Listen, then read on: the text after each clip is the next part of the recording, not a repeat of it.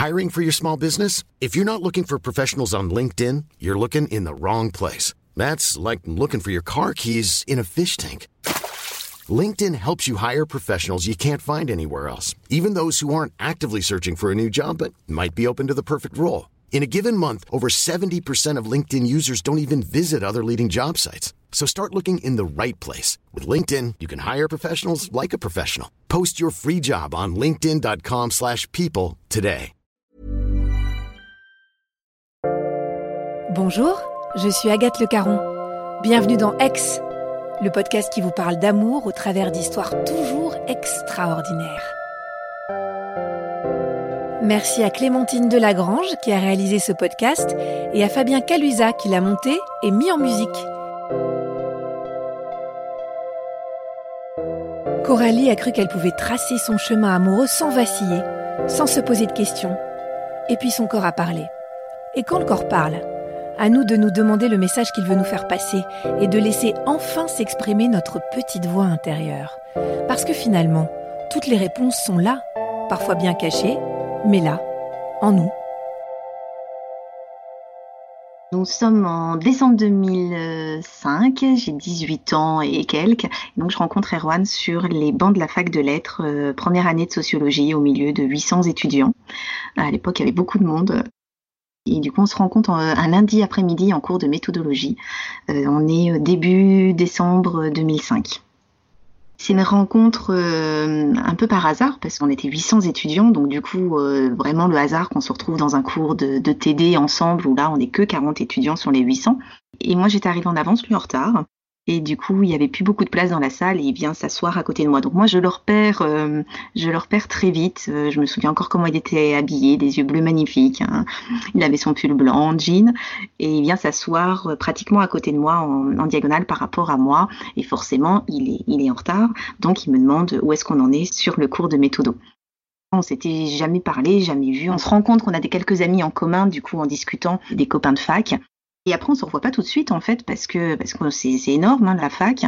On n'a pas de cours en commun, donc euh, moi je suis un peu un peu celle qui le recherche d'un TD à l'autre et qui ne voit pas.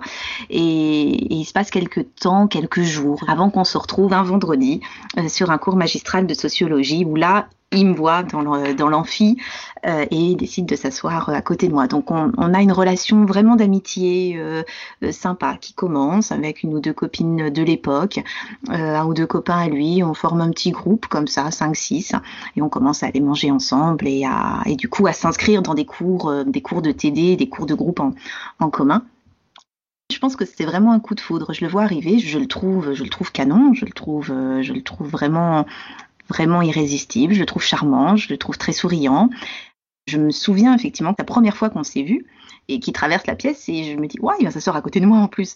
Euh, mais je suis une gamine de, de 10 ans quoi au moment là euh, on est euh, il y a très peu de mecs euh, en fac de sociaux. On est on est énormément de, de, de filles. Donc moi c'est un vrai coup de foudre. Oui moi c'est un vrai coup de foudre. Et je je pense euh, que j'ai dû devenir toute rouge et que j'ai très peu parlé ce qui ne me ressemble absolument pas. Moi je suis même timide au début et, et, et je le cherche pendant quelques jours avant de avant de le revoir en cours magistral ouais.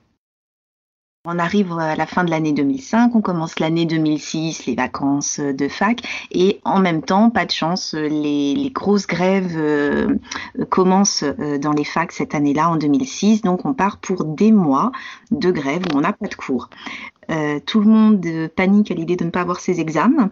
Moi, je panique à l'idée de ne pas le revoir. On n'avait pas encore énormément échangé, on avait nos portables, mais on donc je vais sur les rassemblements d'étudiants. Ça me ressemblait pas vraiment ces rassemblements-là où on nous demande de voter d'une fois à l'autre sur la grève et, en fait on, on saura avec Erwan qu'on se donne, euh, on se donne comme ça un petit peu des faux rendez-vous pour juste le plaisir de se retrouver ensemble en amphi pour faire un vote auquel on comprend absolument rien euh, politiquement à ce qui se passe, mais juste le plaisir de passer deux heures ensemble et d'apprendre à se connaître.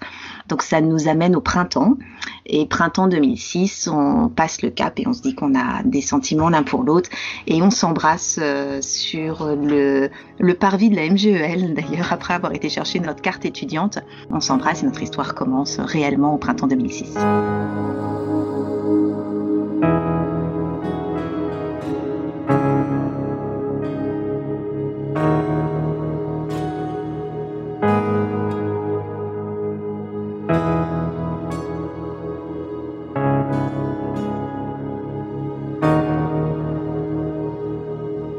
Devient tout de suite les meilleurs amis du monde. C'est quelque chose qui a toujours, toujours existé entre nous deux de manière très simple.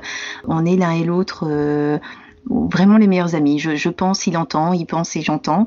Euh, ça, c'est quelque chose qui nous bluffe assez vite, en fait, cette complicité qu'on a tous les deux.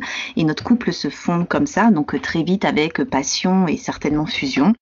On passe la première année de fac, alors nos examens ensemble, hein, avec tout ce qui peut du coup rythmer une vie étudiante. Et on, traverse comme ça notre cursus de sociologie, 4 ans, dans un amour réellement passionnel. Pour le coup, on est, on est tout l'un pour l'autre, on fait tout ensemble. On vit les choses intensément, euh, les bonheurs comme les engueulades. C'est une vraie passion, euh, comme j'ai longtemps pensé qu'on en vivait qu'une dans la vie, en fait je me trompe. Un vrai couple passionnel et en même temps on est très jeune. Hein. On a 18 ans, Erwan en a 19 quand on se connaît. Euh, moi j'en ai 18 et du coup on est, on est des gamins quoi, donc on, on connaît rien.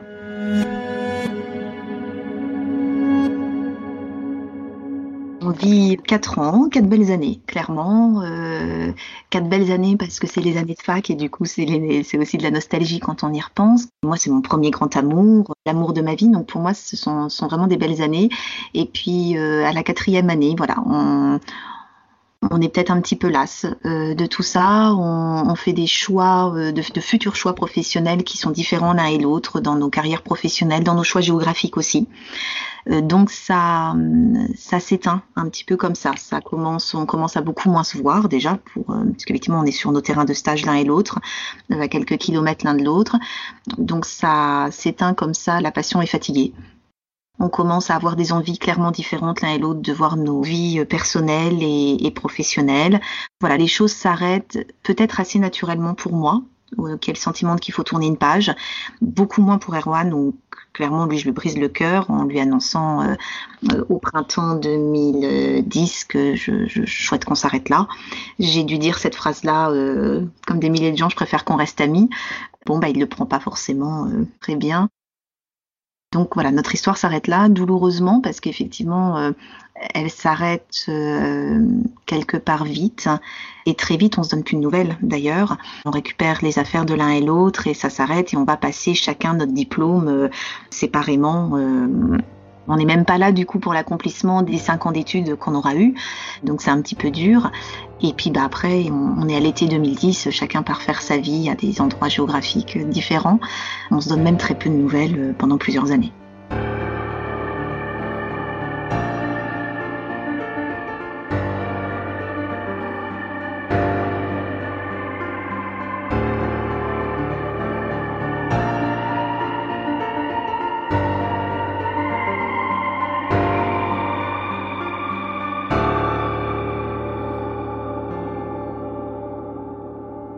Alors moi je reste dans notre région, dans ma région d'enfance, je reste dans l'Est.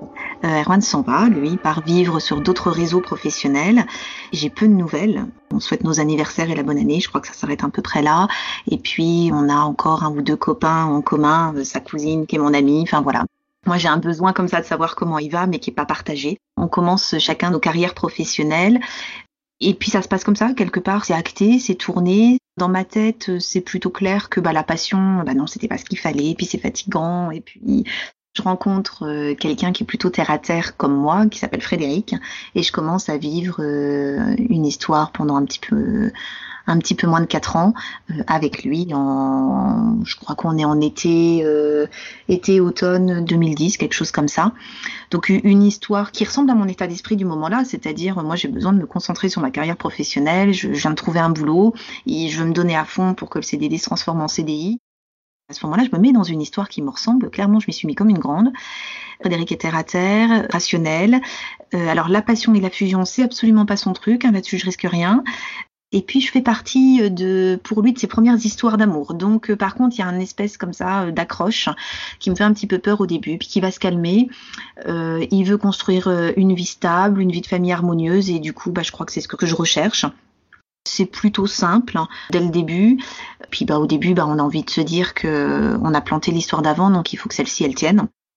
Donc moi, je me mets vraiment dans mon travail, je, prends toutes les opportunités que mon employeur m'offre en, formation, en colloque, euh, je me donne à fond et ça marche.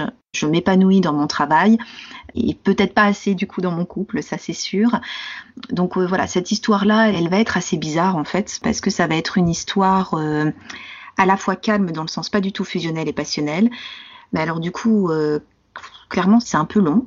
Je suis très rationnelle en me disant, voilà, on a des points communs, on voit les choses pareilles, on voit la vie de famille stable, Coralie, c'est ce que tu veux, donc il y a un moment, arrête.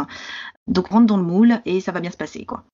Je me lance là-dedans, euh, je lui trouve des excuses face à toutes les disputes qu'on a, là, et alors là on en a, pour le coup on en a souvent, souvent, souvent.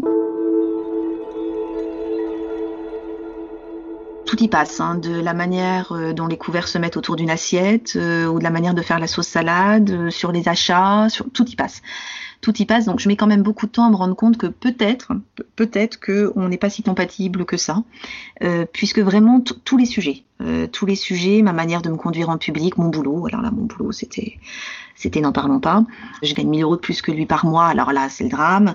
Tout y passe tellement que je comprends pas pourquoi moi-même je reste et pourquoi moi-même j'accepte cette relation difficile, cette relation euh, qui correspondait pas du tout à mes rêves et encore moins à mes rêves de petite fille. Mais voilà, il se passe à peu près deux ans avant que je me pose vraiment des questions. Et puis des questions qui repartent en fait parce que je me dis mais non arrête quoi. Enfin tu vois bien tu vas pas repartir dans de la passion. Et puis de toute façon maintenant euh, Frédéric c'est le genre idéal pour tout le monde donc tu vas pas tu vas pas imposer ça à ta famille. Donc j'essaye de me convaincre en fait. Et au bout de, deux ans et demi à peu près ma, ma grand-mère paternelle décède après une, une, longue maladie. Et un petit peu avant de décéder elle euh, elle me demande si je suis heureuse euh, et, ça me déconcerte réellement, pour le coup. Parce que, bah oui, mamie, je suis heureuse, bien sûr. Euh, euh, tout va bien. regarde, on, regarde les belles photos qu'on a, quoi, quelque part. Et mamie part et ça me travaille. Ça me travaille un bout de temps. Parce qu'elle me demande si je suis heureuse et elle me dit promets-moi d'être heureuse. Et ça me travaille. Puis voilà, je perds mamie, on se met dans un deuil, on se met dans un, dans un tas de choses. Un an après le décès de ma grand-mère, je tombe gravement malade, puisque c'est le pancréas qui prend, et du coup, il se passe des mois d'incertitude médicale. Et je me rends compte que pendant cette période où je suis malade, c'est pas du tout Frédéric que j'ai envie d'avoir à côté de moi. Et j'en parle à personne parce que c'est euh, le pote idéal, c'est le gendre idéal. Je manque d'y rester, donc c'est quand même lourd. Donc c'est pas trop le moment en plus de bousculer euh, le reste de sa vie. N'empêche que cette pancréatite-là me fait réfléchir. Ça a été très grave, je manque d'y rester et du coup, bah, pourquoi ça m'arrive à moi à 25 ans? Euh, Et très vite, ce pourquoi ça m'arrive à moi se transforme à pourquoi tu restes, Coralie? T'as pas d'enfant, vous n'êtes pas encore marié, pourquoi tu restes? Sauf que, dans l'euphorie d'avoir été malade, d'avoir perdu ma grand-mère, enfin je ne sais pas trop à quel moment, j'avais dû, l'air de rien, proposer qu'on se marie. Donc on avait fixé une date. J'avais même fait deux essayages de robe de mariée. Le fleuriste était arrêté, le traiteur. On n'avait pas choisi les menus quand même.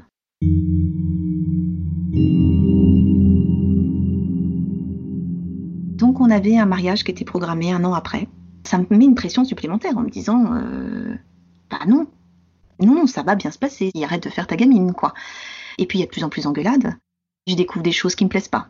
Je commence à ouvrir les yeux sur un certain nombre de comportements que je n'avais pas vus, que j'avais pas voulu voir. Une jalousie euh, possessive qui prend de l'ampleur, une manière de gérer le quotidien, de gérer les comptes, qui me fait peur. Des déclarations qui sont pas censées euh, se retrouver à l'endroit là. Euh, voilà. Donc il y a un tas de choses où je me dis waouh, qu'est-ce qu'il y a d'autre? Faut imaginer qu'une pancréatite, ça fait extrêmement mal et moi je fais une pancréatite très très grave et c'est une douleur mais horrible. Donc j'ai quand même des très grosses doses de morphine. Et il paraît, Frédéric m'a dit ça lors d'une engueulade, que euh, à un moment, j'ai appelé Erwan. Je peux tout à fait comprendre qu'il n'est pas aimé, je me sens soulagée quand je vois mon papa ou ma maman qui sont à côté et qui me tiennent la main, mais quand c'est Frédéric qui est à mes côtés, je me sens oppressée. J'ai l'impression que encore une fois, il faut que je prenne sur moi pour correspondre à la femme qui veut que je sois. J'ai un souvenir quand même assez précis euh, de pas envie, c'est pas le moment. Là, j'arrive pas à prendre sur moi. Euh, j'avais besoin de ma maman, j'avais besoin de mon papa, mais lui ne m'apaisait pas. On m'explique quand même que clairement j'ai failli rester, et pas qu'une fois du coup, que j'ai une épée de Damoclès euh, au-dessus de la tête pour les années qui arrivent.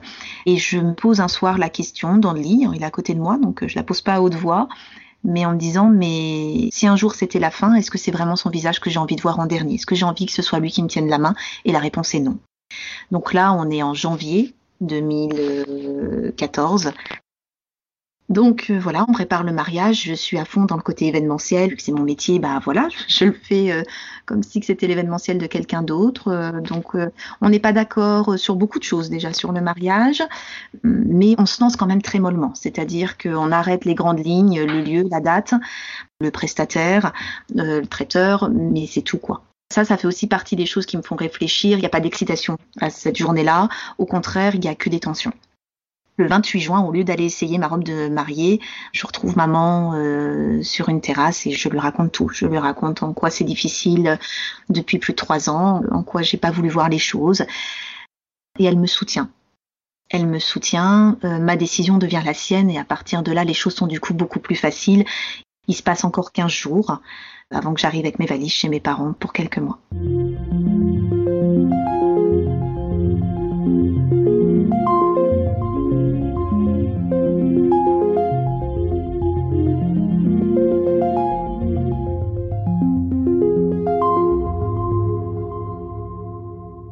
On est en juillet 2014 euh, un soir, évidemment, en pleine semaine, j'arrive chez mes parents en leur disant que je, je, viens de quitter Frédéric, je suis en larmes. Mon papa, je rappelle que Frédéric était quand même le gendre idéal. Pour mon papa, il n'aimerait pas que je dise ça comme ça, mais voilà, ça apparaissait comme ça. Donc mon papa est moins, moins préparé que ma maman.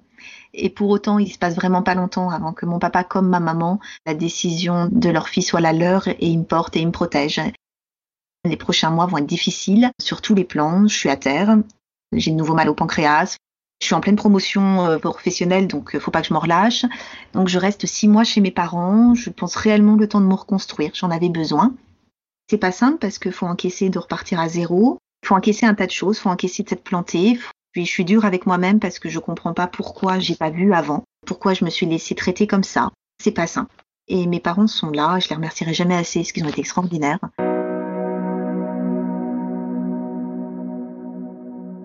J'ai de la nostalgie qui reprend un petit peu par rapport à cet amour que j'ai eu pour Erwan, à cette passion.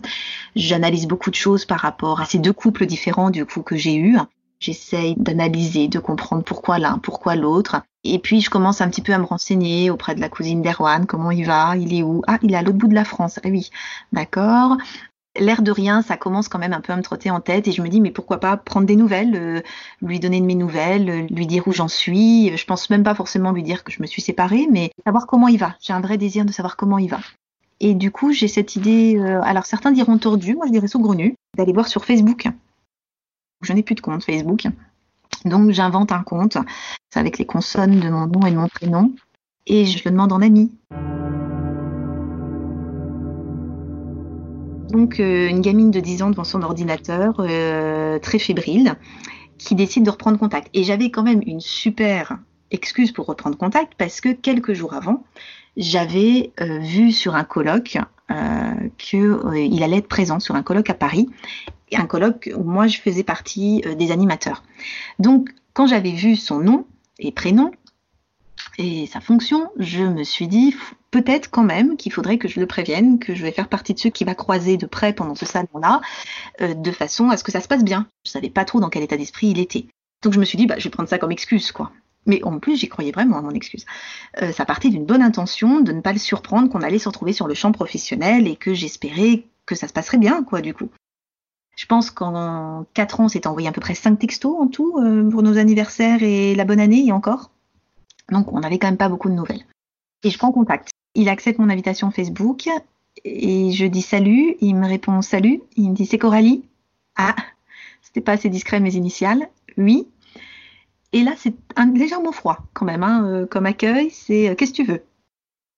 Ça se radoucit tout de suite. La phrase d'après est très douce et il me demande euh, comment tu vas? Ça fait longtemps. Donc on commence à parler par Messenger longtemps, euh, toute la soirée en fait. On rééchange nos numéros de portable. Alors dans les faits, en fait, j'avais jamais effacé le sien de mon téléphone, mais je lui ai pas dit. J'avais quand même gardé un peu, la face sur le coup. On s'appelle ce soir-là, il ne doit pas être loin de minuit, je pense, et on réentend la voix de l'un et l'autre. Et là, c'est un côté magique.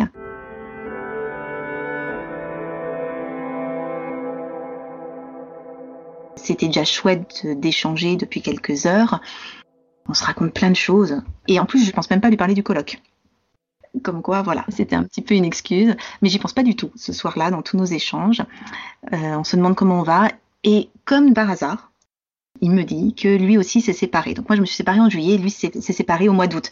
Donc là, j'avoue que je suis plutôt, je vais pas dire heureuse, mais bon, je me dis tiens, c'est rigolo.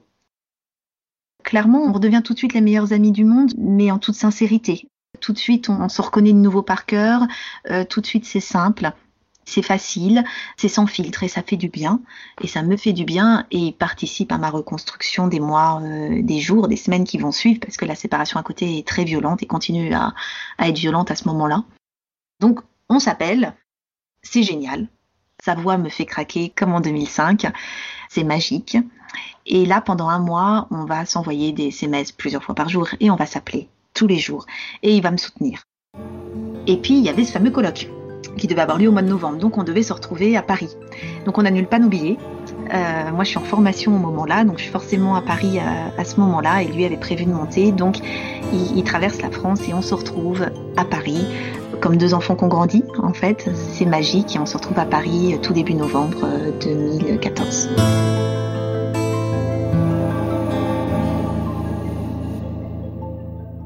Je l'ai au téléphone le premier soir, on reprend contact. Hein, donc pendant des années, on n'avait pratiquement pas eu de contact. On s'est pas revu du tout. On s'est pas entendu. Donc vraiment, si on a eu 5 SMS, je pense que c'est un maximum. Et quand j'entends sa voix, très vite me vient cette chanson euh, d'Aznavour. Et moi, j'adore quand c'est Bruel qui l'a chantée en concert quelques temps avant. Non, je n'ai rien oublié. Et c'est tout à fait ça en fait. Je me revois dans ma chambre de petite fille, parce que je suis chez mes parents quand on s'appelle, et je me revois fixer la fenêtre, entendre sa voix, et me dire waouh quelle vague je me prends dans la figure au moment-là. Je me prends une, une vague d'émotions, une vague de souvenirs, et c'est bon. Et c'est pas les mauvais souvenirs qui reviennent, c'est c'est de la douceur, c'est de la tendresse, c'est de la nostalgie, c'est des regrets aussi. Très vite, on se demande mais qu'est-ce qui nous est arrivé, qu'est-ce qu'on a foutu? Euh, très vite, on, donc on est au téléphone hein, toujours et, on se dit euh, mais j'ai jamais réussi à t'oublier. J'ai cherché dans les uns et les autres euh, de mes relations euh, toi et je t'ai pas trouvé. Enfin, donc on se rend compte qu'on a ressenti la même chose, qu'on a vécu la même chose quelque part, et puis qu'on s'est aussi fait plein de films, hein, clairement. On se donne rendez-vous devant l'opéra à Paris après ma formation tout début novembre. Lui, il est là depuis quelques heures euh, au café à m'attendre. J'arrive comme une gamine. Je me souviens avoir envoyé à ma meilleure amie un texto en disant je fais une connerie, je devrais pas y aller. Mais si, vas-y, tu te rends compte, c'est génial, c'est ton amour euh, de jeunesse, tu te rends compte, vous avez l'occasion de vous reparler, de vous expliquer. Euh. Donc j'y vais. Je sens encore, j'avais des talons aiguilles, je, je sens encore mes pieds qui tremblent dans mes chaussures. Et il est là, et il se met debout quand j'arrive, et il n'a pas changé. On n'a rien oublié et on se tombe dans les bras l'un de l'autre. Je crois que j'ai pleuré. C'est un instant, je pense que j'en vivrai jamais d'autres comme ça dans ma vie. C'est indescriptible. C'est plein de souvenirs qui reviennent, mais des sensations corporelles, des odeurs. C'est plein de choses, un petit peu comme quand on retourne dans une maison d'enfance qu'on n'aurait pas vue depuis des années. Voilà. Quelque chose d'assez extraordinaire qui nous arrive et cette chanson d'Aznavour, dont je n'ai rien oublié, on l'avait échangée tous les deux avec Erwan euh, par texto quelques temps avant, et on se dit qu'elle nous va bien parce qu'on n'aurait jamais cru qu'un jour on se retrouverait, parce que le hasard est curieux, parce qu'il a provoqué ça. Effectivement, tout peut changer et on se rend compte que nous, on n'a pas changé. Alors lui dira que je me suis coupé les cheveux, j'avais des cheveux très très longs jusque dans le bas du dos quand il m'a quitté. Là, j'ai des cheveux à peu près euh, au niveau de la nuque. Donc voilà, la coiffure peut-être, comme dirait Aznavour. Et cette phrase, voilà, je croyais que tout meurt avec le temps qui passe, et en fait non on est réellement amis et on y croit cette amitié en plus. Hein, on n'est même pas à se dire on va se relancer quoi. On est à se dire bah ça n'a pas marché une fois, ça marchera pas une deuxième quoi. Donc on a besoin de s'expliquer, on a besoin de se pardonner, on a besoin d'une dernière danse certainement. On part se promener euh, autour de l'opéra, puis on part se promener dans un quartier de Paris qu'on adorait quand on allait à Paris euh, étudiant, qui est Saint-Germain-des-Prés, et on retombe tout à fait par hasard sur une brasserie qui est dans une petite rue, je sais même pas si je devrais la retrouver, euh, qui est dans une petite rue, euh, pas du tout dans les grands boulevards, et on retombe sur la brasserie où on avait mangé euh, étudiant, qu'on avait bien aimé. Donc on y retourne tous les deux, voilà, on fait un espèce de pèlerinage, et on parle toute la soirée une partie de la nuit, et on se pardonne. On se réembrasse dans le quartier Saint-Germain en attendant le taxi. C'était un sacré bazar pour retourner à l'hôtel, parce qu'il y avait plein de grèves, et du coup on attend un taxi longtemps, et il fait froid. Donc on s'embrasse, hein, on s'embrasse et on fera effectivement cette dernière danse euh, avant de se dire au revoir euh, sur le quai de la gare de l'Est le lendemain matin.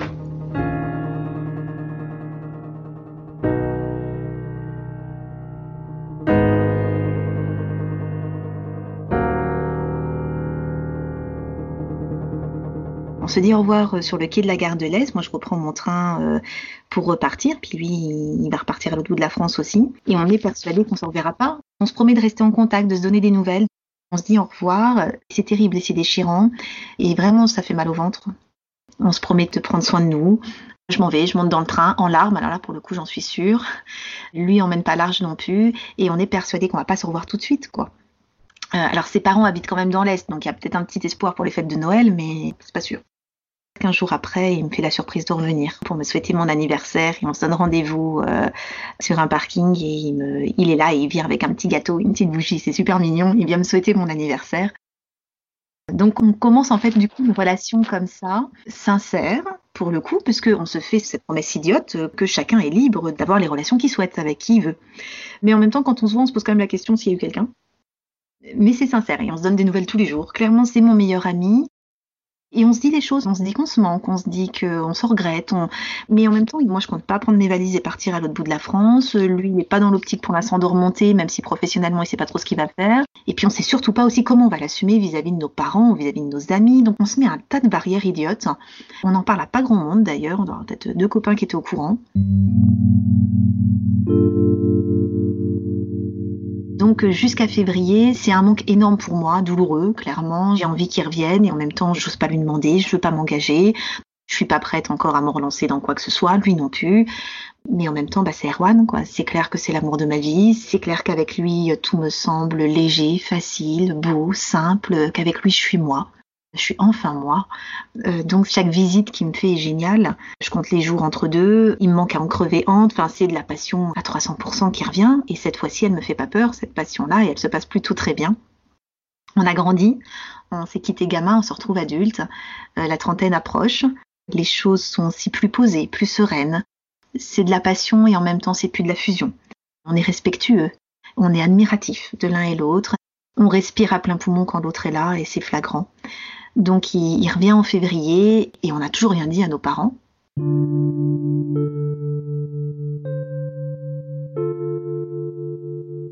On est au mois d'avril 2015. Depuis février, il vient entre deux et trois jours par semaine chez moi. Et c'est pas très clair, quoi, notre relation. Il y a un côté un petit peu euh, un petit peu, on est les meilleurs amis, on passe du bon temps, mais on s'emballe pas. Quoi. Euh, enfin, du moins, on essaye de se convaincre comme ça. Et en avril, c'est moi qui crève l'abcès en disant, euh, tu on joue, on joue carte sur table. T'as eu personne depuis qu'on s'est retrouvés, moi non plus, et, moi j'ai envie d'avoir personne d'autre que toi. Et il me dit la même chose. On en rigole et on se dit, euh, mais oui, mais on est ensemble en fait. Et puis ça fait du bien et on reste ensemble. Et il décide euh, de poser réellement ses valises en décembre suivant pour venir vivre chez moi. Depuis le moment où on se rappelle ce soir-là d'octobre jusqu'à aujourd'hui, tout s'est fait naturellement. Ça pourrait vraiment être le résumé de notre histoire en fait. Chaque chose est à sa place en fait. C'est simple et c'est naturel. Et ça nous ressemble, du coup, c'est sans prise de tête. Ça se fait naturellement, en fait, de, mettre des mots dessus. Ça se passe en avril et on met des mots dessus pour la première fois.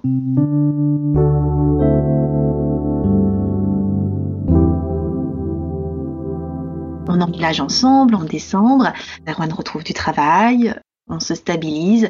Et puis en avril 2016, on refait un tas d'examens pour moi suite au pancréas et le médecin m'annonce que c'est bon, j'ai un feu vert et qu'on peut avoir un enfant. C'était une annonce qui m'avait fait au moment de ma pancréatite que avoir un enfant serait difficile, faire une grossesse à terme serait difficile et que je ferais certainement plusieurs fausses couches.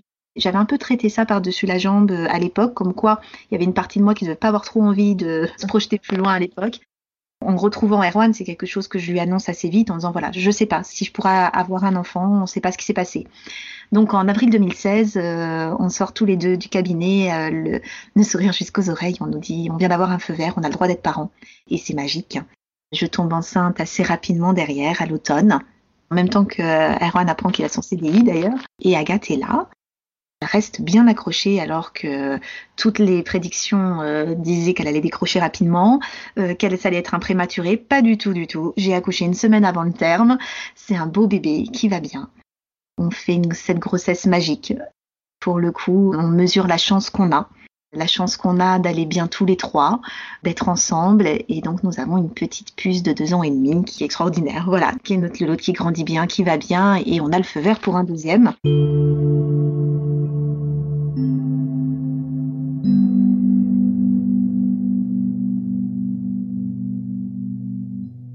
On a conscience d'avoir une histoire qui est assez originale, parce que je ne sais pas si on est nombreux à faire sa vie avec son amour de jeunesse, avec l'amour de sa vie, avec euh, son premier grand amour, de se réveiller tous les matins à côté de lui. Moi, je mesure ma chance, en tout cas.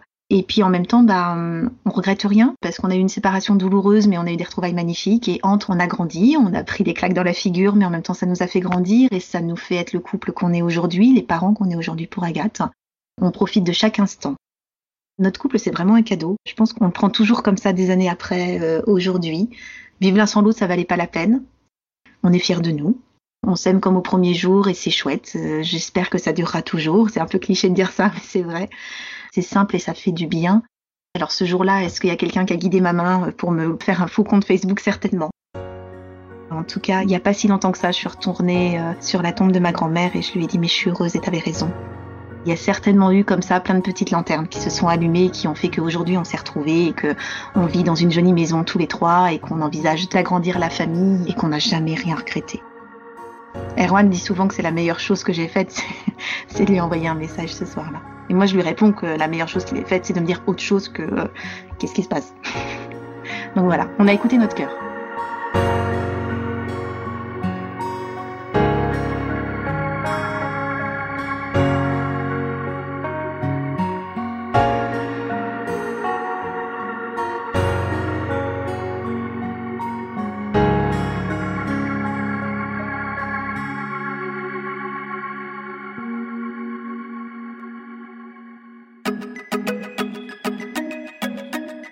Merci à Clémentine Delagrange qui a réalisé ce podcast et à Fabien Calusa qui l'a monté et mis en musique. Si vous avez aimé cette histoire, n'hésitez pas à mettre 5 étoiles sur toutes les plateformes de podcast et parlez-en autour de vous.